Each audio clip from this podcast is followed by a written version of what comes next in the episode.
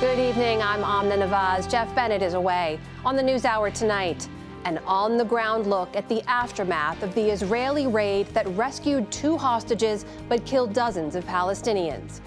Former President Trump's positions grow more extreme, advocating for mass deportation and encouraging Russia to attack NATO allies if they don't pay up. And both parties work to turn out New York voters to fill the seat of expelled Congressman George Santos.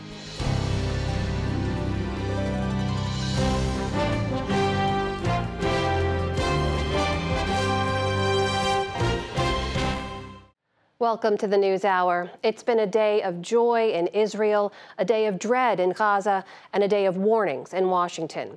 Israeli troops last night rescued two hostages from Hamas militants in Rafah in an operation that Palestinian authorities say killed more than 70. Israel is now threatening to assault Rafah, where it says Hamas leadership is hiding and which is hosting more than half of Gaza's 2.3 million residents. But President Biden today warned Israel that the displaced must be protected. Nick Schifrin has our report. As the Israeli military lit the Rafah sky, on the ground, special forces launched a rescue mission. Israel said it raided an apartment complex and traded fire with Hamas militants before it could recover two hostages. 60 year old Fernando Marman and 70 year old Louis Har reunited with family members after 128 days of captivity. They're the second and third hostages to be rescued, and Israel called their release proof that the military needs to maintain pressure. This rescue mission underscores the importance of our ground operation in Gaza. Prime Minister Benjamin Netanyahu, whose brother died freeing kidnapped Israelis 48 years ago, called the rescue historic. I want to tell you that the release of Louis and Fernando is one of the most successful rescue operations in the history of the State of Israel. Rescue was facilitated by dozens of airstrikes that the Hamas run Gaza Health Ministry said killed dozens. Dr. Jamal Al Hams in blue tried to save the wounded in the only available facility, an overwhelmed tent. There is no bed capacity. There is no ability of that hospitals because of the short Today, in the operation's aftermath, family homes are reduced to rubble. PBS NewsHour producer Shams Odeh. More than 10 tens of houses was demolished, as you see in the pictures. Here, where the, the Israeli commander said that there is two of the hostages, here from Rafah, Mashav If you look around me, you see all the house had been destroyed completely.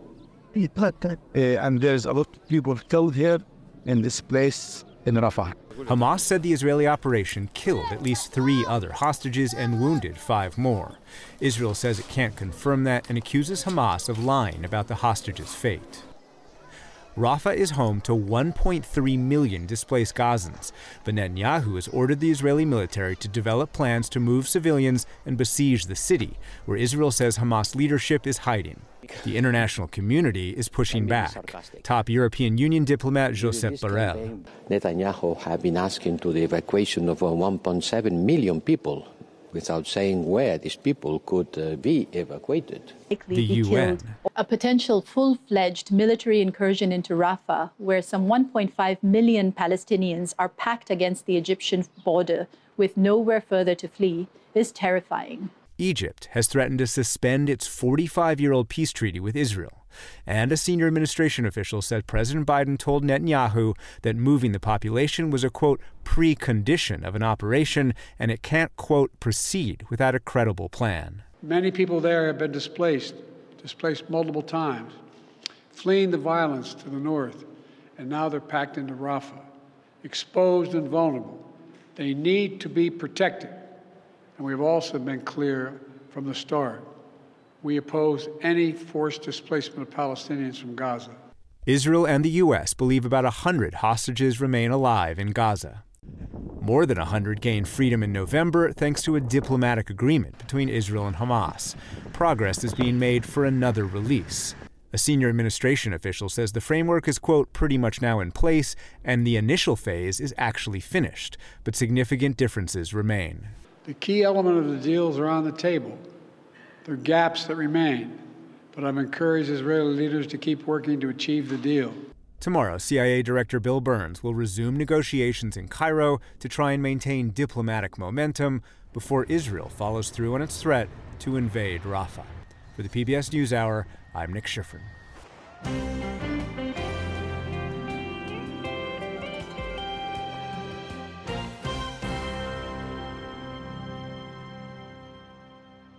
In the day's other headlines, Houthi rebels in Yemen targeted another ship in the Red Sea in retaliation for Israel's offensive in Gaza.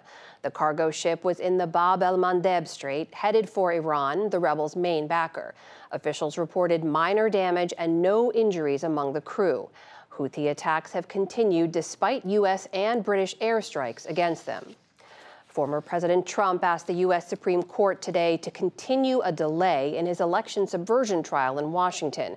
The emergency appeal was expected. It asks to keep the case on hold pending a final ruling on whether Mr. Trump is immune from prosecution.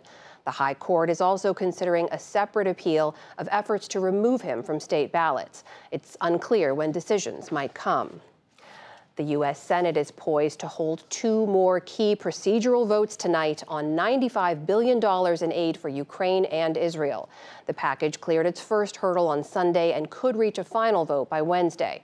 Most Republicans are still demanding changes in U.S. border policy after blocking a measure that included border reform provisions. That was a prominent issue in today's debate. We should not send a dime to Ukraine until our borders are fully secured. We have already given Ukraine more than 120 billion. This is more than enough money to secure every border in our country. These are enormously high stakes of the national security package. Our security, our values, our democracy. It's a down payment for the survival of Western democracy and the survival of American values. The aid bill faces an uncertain fate in the Republican controlled House. Defense Secretary Lloyd Austin has canceled a trip to Brussels tomorrow to meet with NATO ministers on Ukraine aid. Pentagon officials say that follows his hospitalization on Sunday with bladder complications from prostate cancer surgery. Austin's doctor said today he had non surgical procedures to correct the problem and is expected to recover fully. In Pakistan, thousands of supporters of former Prime Minister Imran Khan protested last week's parliamentary elections. He is jailed, but his loyalists ran as independents and won the most seats. In protests over the weekend and again today, they claimed they might have won an outright majority in parliament, but they charged that the outcome was rigged. Instead, two other parties are now in talks to form a government. A UN report today offers a grim assessment of the world's migratory species.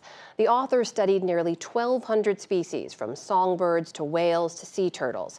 They concluded that about 44% of the species are declining in population. They also assessed that more than one fifth are threatened with extinction. The report blamed habitat loss, illegal hunting, climate change, and other factors. Back in this country, the Kansas City Chiefs are celebrating their third Super Bowl win in five years. They beat the San Francisco 49ers in Las Vegas last night 25 to 22, claiming the NFL title for a second straight year. Quarterback Patrick Mahomes won his third Super Bowl MVP award, and he was already looking ahead. I'm gonna celebrate at the parade, and then I'm gonna do whatever I can to be back in this game next year and trying to go for that three-peat. I'm gonna celebrate with my guys because of how we done this, um, but then we're gonna work our way to get back to this game next year. No team has ever won the NFL championship three years in a row. And on Wall Street, stocks stayed near record levels despite losses in the tech sector. The Dow Jones Industrial Average gained 125 points to close at 38,797. The Nasdaq fell 48 points and the S&P 500 slipped 4 and a passing of note. Former longtime NPR broadcaster Bob Edwards died over the weekend of bladder cancer and heart trouble. He started with NPR in 1974 and co hosted All Things Considered for five years. Then he spent nearly 25 years anchoring Morning Edition. Bob Edwards was 76 years old. Still to come on the News Hour, Tamara Keith and Amy Walter break down the latest political headlines. A new documentary explores black astronauts' efforts to overcome injustice. why some communities of color are embracing youth tackle football despite safety concerns, plus much more. This is the PBS NewsHour from WETA Studios in Washington and in the West from the Walter Cronkite School of Journalism at Arizona State University. On the campaign trail this weekend, former President Donald Trump made clear that if elected again, he'd pursue more extreme immigration policies, including mass deportations of millions of people. On day one, I will terminate every open border policy of the Biden administration, and we will begin the largest domestic deportation operation in American history. We have no choice. To break down the potential impact of Trump's agenda, Laura Barrón-López joins us now. So, Laura, what has the former president laid out in terms of his immigration plan if he were to win this year? So, Amna, that mass deportation plan that Trump has talked about including this weekend. we we know some details of how it would be carried out from Stephen Miller, the architect of Trump's first term immigration policies, who remains a close ally uh, and advisor to the president. Stephen Miller talked about how they would carry out that type of deportation plan to right wing personality Charlie Kirk last fall. Then, in terms of personnel, you go to the red state governors and you say, give us your National Guard we will deputize them as immigration enforcement officers. The Alabama National Guard is going to arrest illegal aliens in Alabama, and the Virginia National Guard in Virginia. And if you're going to go into an unfriendly state like Maryland, well, then it would just be Virginia doing the arrest in Maryland, right? Very close, very nearby. So there, Stephen Miller is talking about how they would federalize the National Guard to carry out the mass deportation plan. Through comments from Stephen Miller, through comments from the former president himself, reports as well as uh, aligned. Um, aligned policy groups. We have a picture of the type of immigration policies that the former president would implement if he were to win a second term. And so the list that we have is not an exhaustive list, but it includes building large scale camps near the southern border, a renewed Muslim travel ban, the end of birthright citizenship for U.S. born children of undocumented immigrants, and creating a federalized army of red state National Guards, like Stephen Miller referenced. Is that legally possible, even federalizing red state National Guard? So technically, yes, it is. Um, I spoke to Joseph Nunn. He is from the Brennan Center for Justice, and he is a legal expert on U.S. military activities domestically. And he said that uh, this is legally possible for the president to do. Donald Trump's proposal to send the National Guard from red states into blue states in order to enforce this deportation program could only be accomplished through invoking the Insurrection Act. The Insurrection Act makes the president the sole judge of whether a given situation warrants invoking the act. In other words, an insurrection is whatever the president says is an insurrection. Uh, that's why it's so important for Congress to to reform the Insurrection Act to uh, put in place safeguards against abuse, because uh, as things stand, there are quite literally no guardrails. So, as Joseph Nunn said there, former President Trump has pretty wide authority to institute the Insurrection Act in order to federalize National Guards and be able to send them into other states to round up migrants. And the last time, Amna, that the Insurrection Act was invoked was 1992. It's rarely used. And before that, the only time it was ever invoked over the objection of states and state leaders was in the 1960s. Laura, what would something like that mean for the military? Joseph Nunn of the Brennan Center told me that to even do something like that, you would have to have wide mobilization, large scale mobilization of military, of the National Guard, and it would require these members of the military who have other duties, mind you, and the National Guard is key in helping with duties abroad, uh, that they would then be taken away from that in order to carry this out. I also spoke to a former commissioner of Customs and Border Protection who said that National Guard are not trained in the way that border agents, in the way that ICE agents are trained to be able to tell what people's status are, whether someone can be detained. And they are trained, ICE and uh, Border Patrol agents, in the civil and criminal laws uh, that enable them to carry out immigration law. And that's not something that National Guard is prepared for. Laura, Mr. Trump also made some rather eye popping statements about America's commitment to NATO allies. What did he say, and what has the response been like? Uh, Amna, his statements were pretty in form with the former president. We've heard him in the past say that he isn't always uh, doesn't always want to be aligned with NATO and the commitment that America has made to NATO, but he went further this weekend. One of the presidents of a big country stood up and said, "Well, sir, uh, if we don't pay and we're attacked by Russia, will you protect us?" I said, "You didn't pay, you're delinquent." He said, Yes, let's say that happened. No, I would not protect you. In fact, I would encourage them to do whatever the hell they want. You got to pay. You got to pay your bills. Going further there, Amna, by outright encouraging an adversary like Russia to invade NATO allies and that he would encourage them to do so. The White House almost immediately responded, calling it uh, unhinged comments, saying that it threatened not just national security, but also global stability. And I spoke to a former ambassador to NATO, Ivo Daalder, who said that his phone was almost immediately blinking red after those comments, hearing from counterparts in Europe and saying that now uh, allies in Europe are essentially considering the unthinkable, which is that the U.S. may no longer be willing to play a leadership role in NATO. And this all comes, Amna, as Vice President Kamala Harris is about to head to the Munich Security Conference to address allies. Laura Barrón-López with some insight into what another Trump presidency could look like. Laura, thank you. Thank you. European leaders have widely condemned those comments by Mr. Trump as reckless and dangerous. And in a meeting focused on Ukraine today, Germany, France, and Poland expressed solidarity with one another, saying Europe must be ready to defend itself and its allies. For more on the implications for the U.S. and the world, we turn now to Kurt Volker. He was U.S. ambassador to NATO during the George W. Bush administration and U.S. special representative for Ukraine negotiations during the Trump administration. Ambassador Volker, welcome, sir. Thank you so much for joining us. Thank you for having me. I want to begin with your reaction to those comments from former President Trump saying he would encourage Russia to attack a NATO ally if they didn't pay their dues. What did you think when you heard that?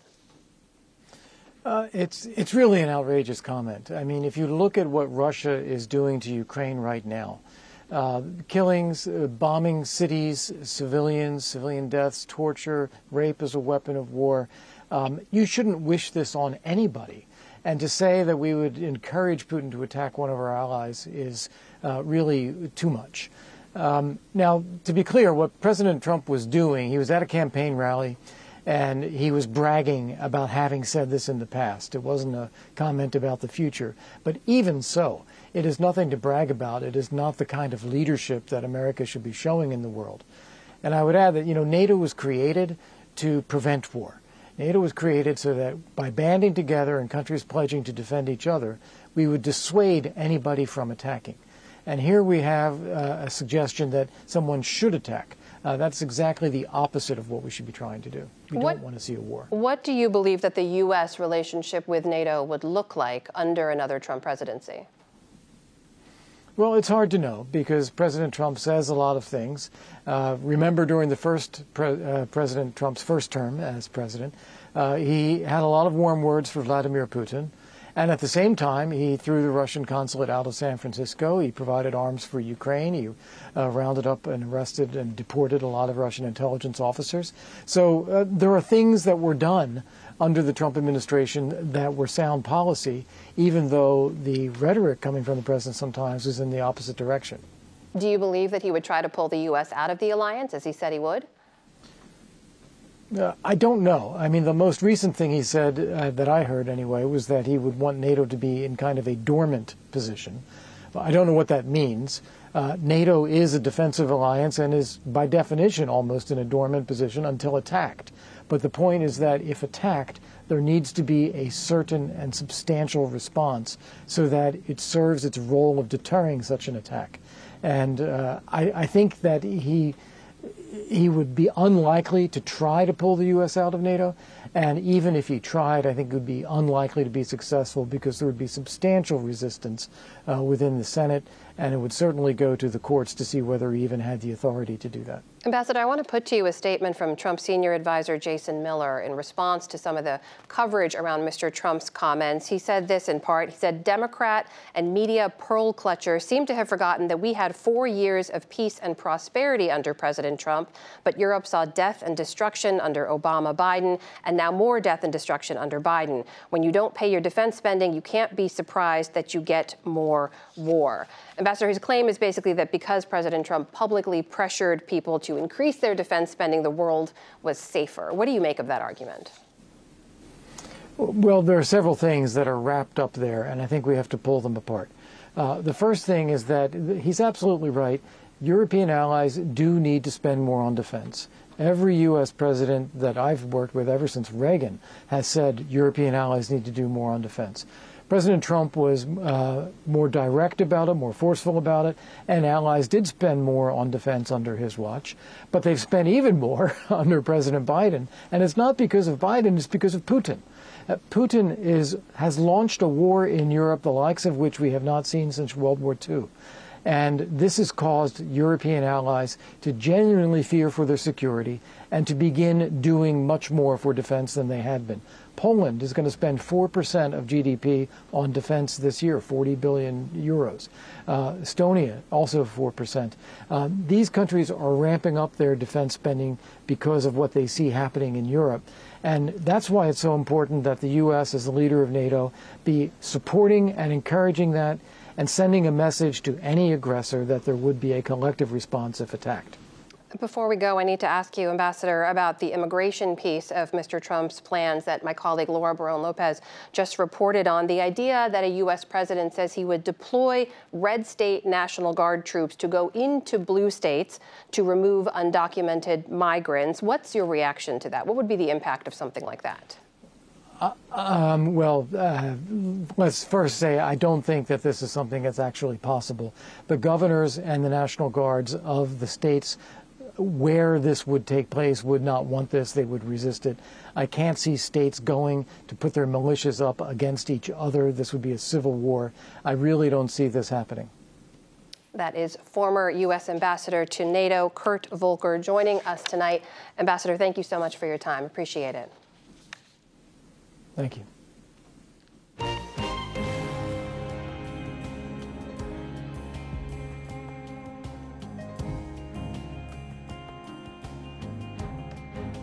House Republican leaders continue to struggle to conduct the basic functions of government, hindered by a razor thin majority and infighting within their ranks.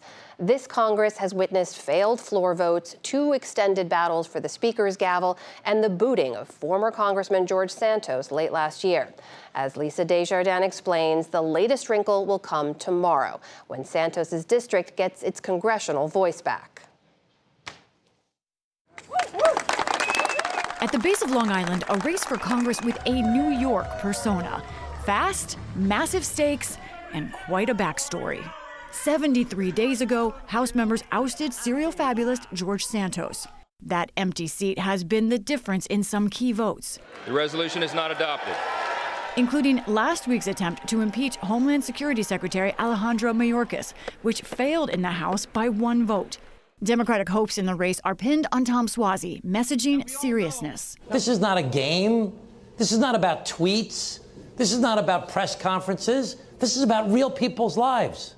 Suozzi is a moderate Democrat who held the seat for six years before falling short in his 2022 bid for governor. Facing him, You are a talker I am the person who will deliver. When I promise, I will deliver. Is Mazi Pilip, an Ethiopian born Israeli American who served in the Israeli Defense Forces and is a county lawmaker elected to office as a Republican, but still registered to vote as a Democrat. She sits in caucuses and votes with the Republicans. Grant Lally, publisher of the North Shore Leader, has a unique vantage point. His small paper first exposed George Santos's lies and now is covering his replacement. It's a special election and it's a nationally uh, famous special election. People are watching it. The big issue here is migrants, migration, the border crisis, because there are 10 cities now in this congressional district holding thousands of migrants. The months of migrant crisis in New Yorkers' turf has dominated the campaign, and it's why Lally's newspaper endorsed Pilip, though it endorsed Suozzi in past years. The immigration issue is so important, and the migrant issue is such a crisis, particularly locally, that we felt that her election would send the right signal in dealing with it seriously and she is signaling that she's in line with most House Republicans, including on Mayorkas. Yes, absolutely, I will vote to impeach uh, Mayorkas. He failed to protect the American people. He should not be there.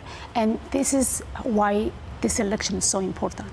We have to have a strong majority to start to do the right things. But same issue and a different local newspaper, Newsday, sees Suozzi as the solution, writing that he would work across the aisle to find real border solutions. That's Suozzi's message that he's tough but not partisan on the border. She says she's concerned about the border, but she opposes the bipartisan solution that would actually close the border.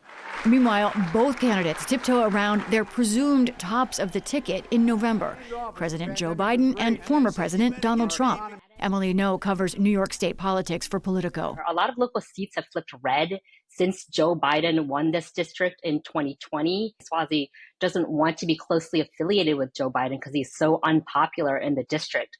Pilip praised Trump, but until this weekend wouldn't say she voted for him in 2020. And when it comes to his legal problems, just so I'm clear, if he is convicted of a crime, you will not support him. I'm not going to support, nobody's above the law. The race has brought an avalanche of ads. I'm Tom Suozzi, and I approve this message. I'm Mazi Pilip, and I approve this message. But as they play, an actual storm, a snowstorm, is brewing that could make early voting critical. Normally, it favors Democrats who like to turn out early versus Republicans who come on election day. But both parties, both candidates, really pushing their supporters to bank their votes and come out before the storm hits. New York Democrats are in the process of redrawing the state's congressional battle lines, presumably in their party's favor. And this district's lines will be closely watched. The path to the gavel in the House most likely runs through about half a dozen seats in New York State in the suburbs. Meaning in Long Island, tomorrow we have a race that could preview how suburbs will break this fall and also how the House will operate next week. For the PBS NewsHour, I'm Lisa Desjardins. For more on the impact of that special election, as well as some congressional retirements, it's time for Politics Monday with Amy Walter of the Cook Political Report with Amy Walter and Tamara Keith of NPR. Great to see you both as always. So let's pick up where Lisa left off there. What stands out to you, Amy, about this special election? And also, what are you going to be watching for? Uh, that's right. I mean, special elections are special, they are unique. So I don't want to overgeneralize. But uh, Lisa's piece was really spot on, which is it's getting national attention because of two reasons. One, it's a swing seat, and two, it's a it's a district in which the migrant crisis is literally in its backyard. So the debate over what to do about it is actually playing out politically mm-hmm. in real time. And while again, this is a unique we're in a unique period of time in one unique district, I do think for folks in Congress looking at this race. Um, the decision by the Democrat in the race to talk about wanting to have something like border security mm-hmm. bill, like the uh, the bipartisan bill in the Senate, and the Republicans saying no. Um, what that will tell leaders in Congress going forward, I think, will be very important. And this is one of those very uh, important swing seats that will determine who controls the House in 2024. Not saying if Democrats win, it means they win the House, Republicans win, they win the House, but it's the kind of place that actually is going to be critical. What about you, Tam? What are you watching? Well, it is a rare election year trial run early yeah. in an election year yeah. where uh, various groups and, and the parties are trying things out that we might see later in the election year in other congressional yeah. races or even in the presidential race in terms of on the ground tactics. Mm-hmm. So, watching to see how those experiments that are happening turn out. Um, and then also just what's up with the weather? Uh, um, it's supposed to snow tomorrow. That's right. Um, there, you know, there's this sort sort of raging debate in the Republican uh, Party about whether you bank your vote or whether you always vote on election day. And snowstorms are the kind of things that are why uh, parties try to bank their votes. Mm-hmm. So seeing how that plays out in this race will yeah. also. I love when election coverage also becomes weather coverage. Oh. Mm-hmm. I know. Look at you. uh, meanwhile, in the House, I want to talk about some other shifts we're seeing. The fact that Wisconsin Congressman Mike Gallagher, who's been a rising star in the Republican Party, a leading national security voice as well, announced he will not run for reelection. Here is what he said in part in a statement. He said, The framers intended citizens to serve in Congress for a season and then return to their private lives. Electoral politics was never supposed to be a career, and trust me, Congress is no place to grow old. Amy, he's in his fourth term. He's only 39 right. years old. What does his departure say to you?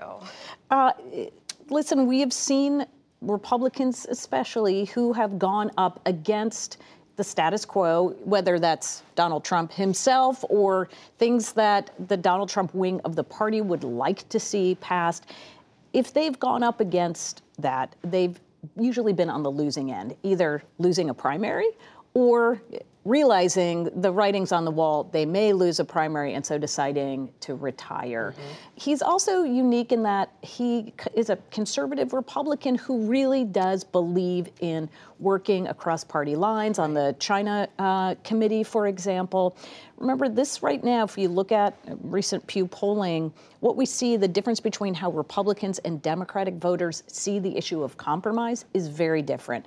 Republicans see this as something that shows basically a sign of weakness. Democrats don't see that similarly. Tam, it's also, as, as Amy mentioned, he's done a lot of bipartisan work to counter China's influence. We also have the fact that future funding for Ukraine is very uncertain in the House right now. Are we seeing a more isolationist stance already take hold in the House as we move towards an all but certain Trump nomination? Mm-hmm former President Trump is making foreign policy a place where he is exerting his power over the party and exerting his p- power over members of his own party who are in Congress. Now, part of that is because this this supplemental for funding for Ukraine and Israel and countering China and, and, all of this is is basically the only thing happening right now in mm-hmm. Congress, and so this is where Trump is able to uh, try to influence the party. But also, this is where he has taken the party.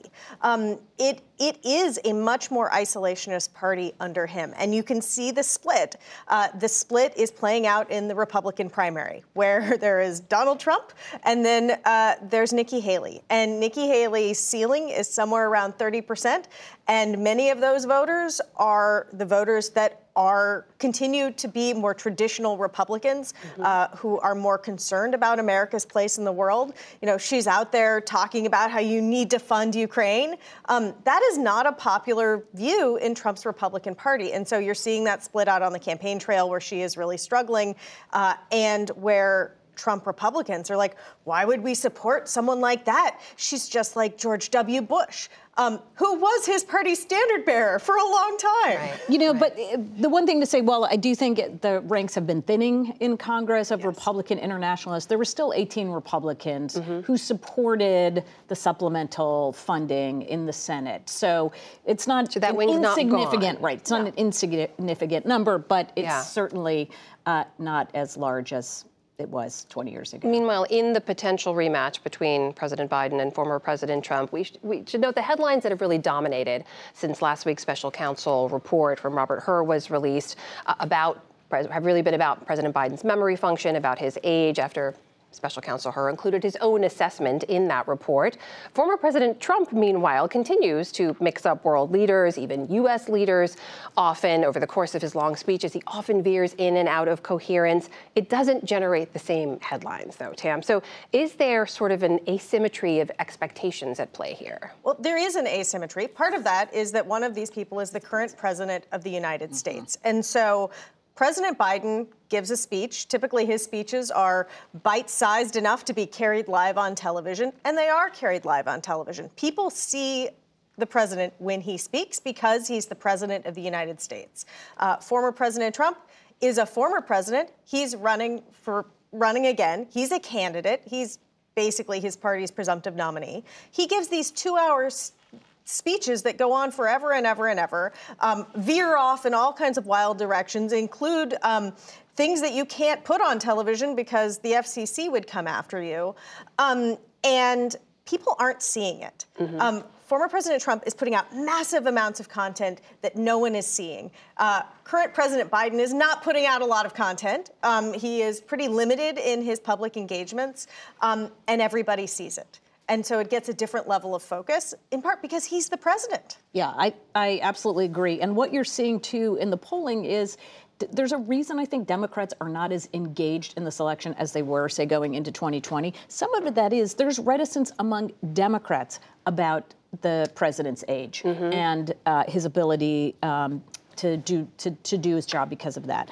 But the other is that when Donald Trump was in the White House, he was in your face every day all the time. Mm-hmm. And that is what motivated those voters to show up and vote in 2020 more than it was a sign of their sort of enthusiasm for Biden. I was looking at polling recently, and the percentage of people who say they're voting for Biden because they don't like Trump isn't much different than what it was in 2020. Mm. So, you know, that has always been the underlying sort of energy behind the Biden campaign. But you need Trump to be more in focus, which is why the campaign is going to try to make that. Tam, clear. Republicans do jump on any Biden misstatement, though, and will fundraise off it immediately. Yes. And Democrats and the Biden campaign don't do the same. Is that a deliberate attempt? They actually are doing a fair bit of it, and they are ramping up more. They, you know, have Twitter accounts. President Biden is suddenly on TikTok, though, with a firewalled phone that is not his. Um, but there, you know, in in the sort of conservative world, there are memes born every second that go out uh, on social media, memes about Biden being old, meme, meme, meme, meme, meme. Um, there isn't the same culture of just like putting all that content out by average Democratic voters. All right. Well, we'll wait and see. Amy, Walter, Tamara, Keith, always great to see you both. Thank you so much.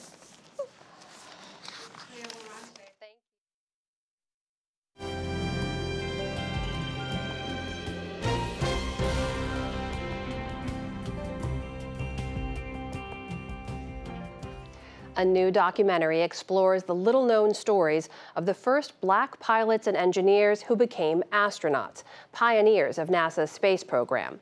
Jeff Bennett has this look at the film The Space Race, which airs tonight on the National Geographic Channel and is streaming starting tomorrow on Disney Plus and Hulu. It's part of our arts and culture series, Canvas.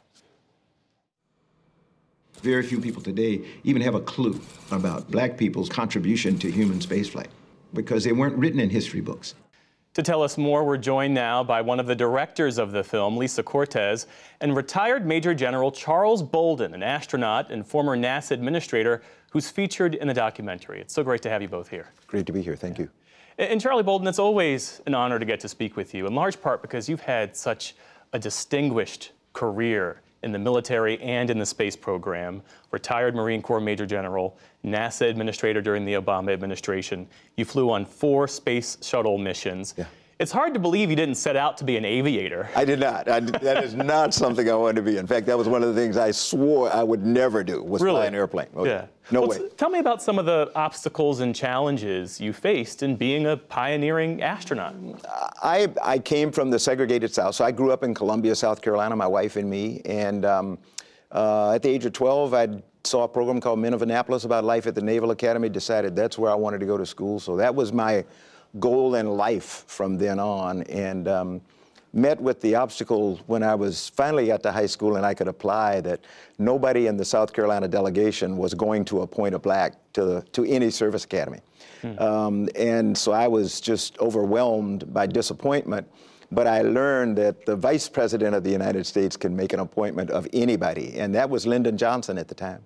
Right. So I began to write him over years, never heard from him but subsequently got a visit from a Navy recruiter and then a retired federal judge from right here in D.C., Judge Bennett, who came around uh, at the behest of President Johnson looking for qualified young men, only men back then, to, mm-hmm. to go to the service academies.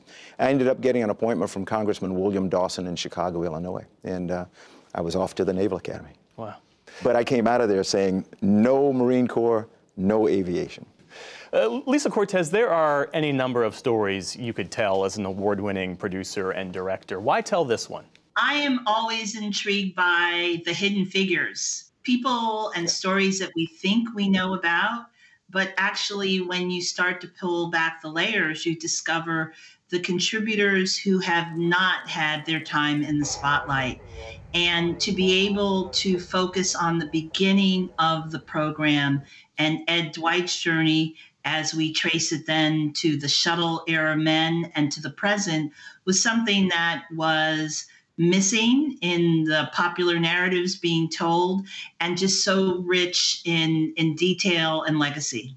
Guy Bluford was the first black American to go into space as an astronaut. That was in 1983, but Lisa mentioned Ed Dwight. Yes. He was set to do that some 20 years earlier. Earlier, Exactly. But it didn't work out. Tell us about him and tell us his story. This, he did not work out very simply because he was the dream of one person, and that was President uh, Kennedy. When President Kennedy was assassinated, uh, within weeks, if not days, uh, any dream of him becoming an astronaut was gone because they just took him out of the, the line of people who were potential astronauts. NASA went through a selection uh, that year, and he was not among those that was selected, although everybody had given him the expectation that he would be. And the explanations, uh, the, the funny thing is, there are no explanations. So even to this day, you have, um, you know, you have his story from him, but there is no one on the other side to tell the opposing story. It's just everybody says, no, we never heard of that. And Ed Dwight has since become a prolific artist and sculptor. I tell people that the greatest gift to the world was Ed Dwight not being selected as an astronaut. Now, that may sound strange. Hmm. He is one of the most prolific sculptors today. The one that I love is his Emancipation sculpture, which is a life size, I mean, it's huge, that stretches across the front of the, the state capitol in Austin, Texas. Mm-hmm. And um, I think it's appropriate for today that Ed Dwight's uh, work going from slavery all the way up to the modern time, you know, titled Emancipation, is, is on display in front of the Texas State House. Lisa, let's talk about the pioneering black women astronauts Mae Jemison, Stephanie Wilson, Joan Higginbotham, Sian Proctor. How do their stories figure into the larger story of racial progress in the space program? Well, one of the things that's interesting about our film is we look at how the program changes with the introduction of the shuttle because the shuttle allows for people who are not going to be pilots. Um, and so we first see this expansion in 83 um, with the group that includes, you know, Ron and Guy and Fred. Um, and then shortly afterwards, we see Mae Jemison and other women who are scientists, who are geologists, who are able to then become a part of this expansion. And Charlie, you have logged more than 680 hours not in space. Of, not a lot of time. Not a lot of time. Not not. It's. I love to hear it, uh, and it sounds like a lot, but it, in relative terms, that's about a month in space. Okay. Um, Victor Glover, on his first flight, spent six months in space. You know, so he and he's the first black astronaut first, to go to the international first space black astronaut to go to the international space station. So that'll tell you. And Victor and I have this thing that there was a, I want to say a 20 year gap between when I became uh, the second black pilot to fly in space, to get into NASA's astronaut program, and Victor became the third. So we, we seem to go in these decadal uh, upgrades to the system, which, which just tells you that in this kind of activity, you've got to be persistent and you've got to have um, a pipeline through which people go. And, and that, you know, Lisa's movie, hopefully this is the right time for it because you're hearing a lot of ridiculous stuff about the lack of qualifications of blacks and women in fields like aviation and everything else, mm-hmm. uh, which is absolutely absurd. So you can't argue with what is documented in this particular movie. Lisa, there's such power and poignancy in letting the astronauts tell their own stories in the way that you do in this film. What conversations do you hope this documentary will inspire? Well, increasingly, we live in a time where there are many factors who are trying to tell us that the teaching of Black history is not necessary, or they are trying to recreate the contributions of African Americans to our great country. And Charlie Bolden has one of my favorite quotes, which is Charlie, actually, if you will share it about our history, I think it, it is a perfect thing that people need to understand about the film. No, I, what I have always said is that black history is American history and we all play a role in the history of this country. We're, uh, you know, we're on this constant march toward a more perfect union. And my point to everyone, and I think what Lisa is saying is what this movie will hopefully portray is we deny black history, American history, at our own peril. You know, if we choose to ignore it and choose to pretend that you and I don't exist, or you and I didn't contribute to this phenomenal country that remains the greatest country on the planet, you, you do that at your own peril. We've been through this once. We've been to this game. You know, we've been to this show. Uh, the scary part about what we're going through today is the fact that we know the end if we keep going down this road of trying to pretend that people who played one of the most important roles in the space program, if you're talking about people like Katherine Johnson, the hidden figures, um, you cannot eradicate them from the story because there are too many people who participated in that story. John Glenn, when he was here on the planet, would tell you uh, that was the difference in him saying, I'm going and I'm not going, was this young black woman who had done the math and told him that everything was going to be okay. You can deny that, you can pretend it didn't happen, but you've got other people who are around who will tell you, no, buddy, we weren't going had it not been for Katherine Johnson. And that's important. It's important for young kids to understand that. Yeah. Well, the film is The Space Race. Lisa Cortés, we appreciate you. And Major General Charlie Bolden, uh-huh. thank you so much, sir, for your, for your service, your sacrifice, and your example. It's always good to be with you and Lisa. You're, you're two phenomenal people that I, I love dearly, and I, I watch you all the time. So uh, thanks very much for this opportunity.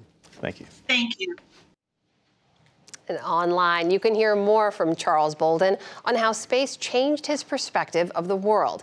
That's on our YouTube channel.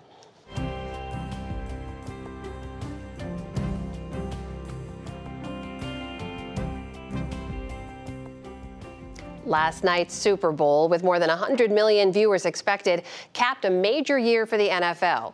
In 2023, NFL games accounted for 93 of the 100 most watched TV programs. But the risks of the game have been well documented, and for some, that's changed how they see kids tackle football.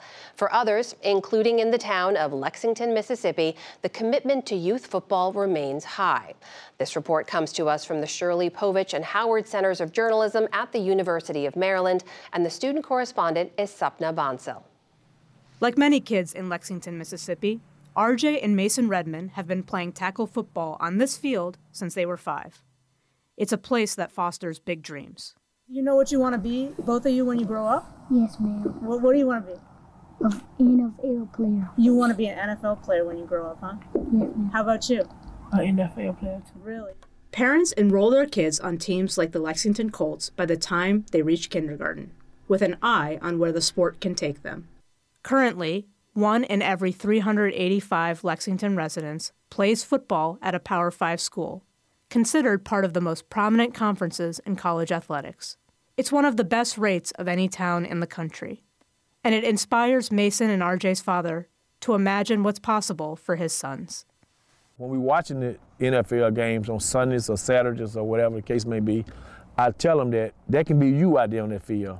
It's all boils down to what you want. If you want it, you can get it. Lexington, a town of nearly 1,200 people, is 77% black. It's in the second poorest county in the nation's poorest state. Nearly 35% of people live in poverty.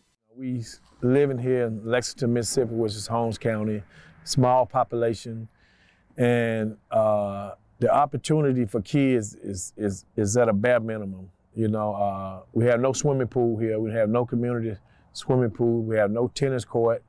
The basketball court is, is bare minimum. In a place like Lexington, football doesn't just benefit the few who become stars. It helps open doors, according to Marcus Rogers, the head football coach at Holmes County Central High School. Football, it teaches about life.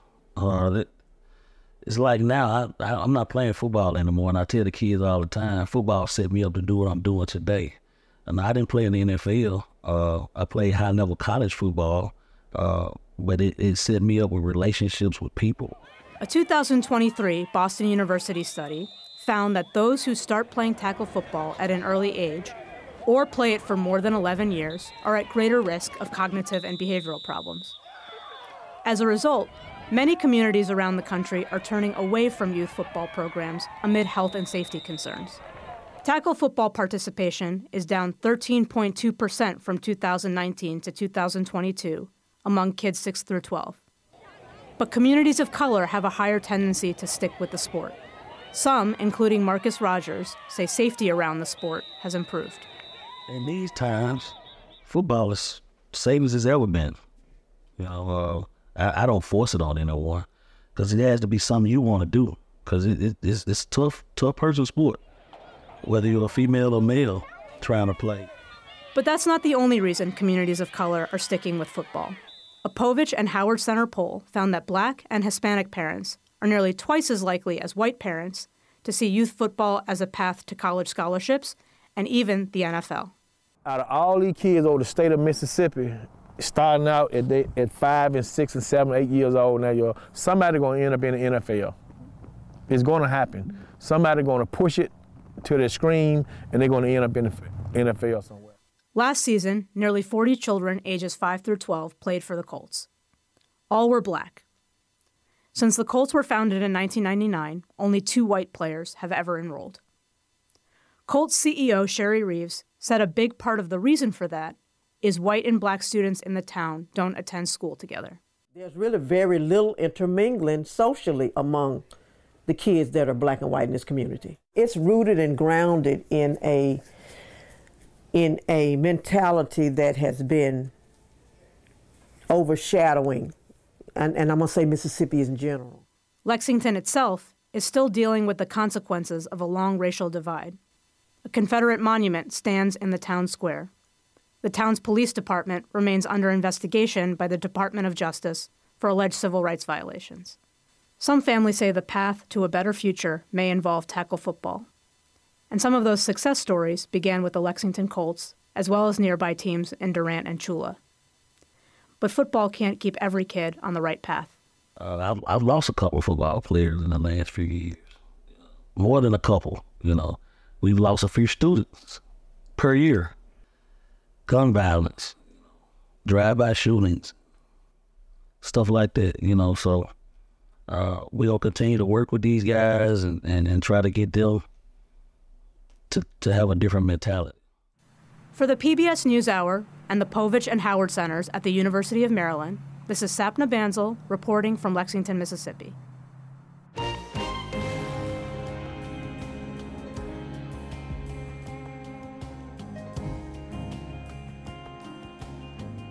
Later tonight, here on PBS, a new docuseries hosted by Henry Louis Gates Jr.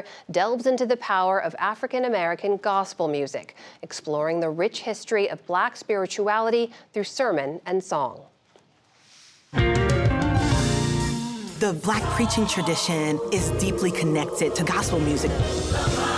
Our singers preach and our preachers sing. God, we ask that you reinvigorate somebody. You feel it deep down in your soul.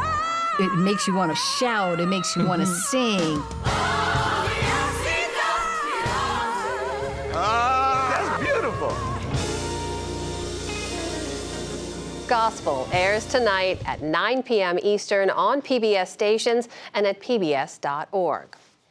And join us again here tomorrow for our report from the streets of El Salvador, where a crackdown on gang violence has made neighborhoods safer, but also put democratic values at risk. And that is the NewsHour for tonight. I'm Amna Nawaz. On behalf of the entire NewsHour team, thank you for joining us.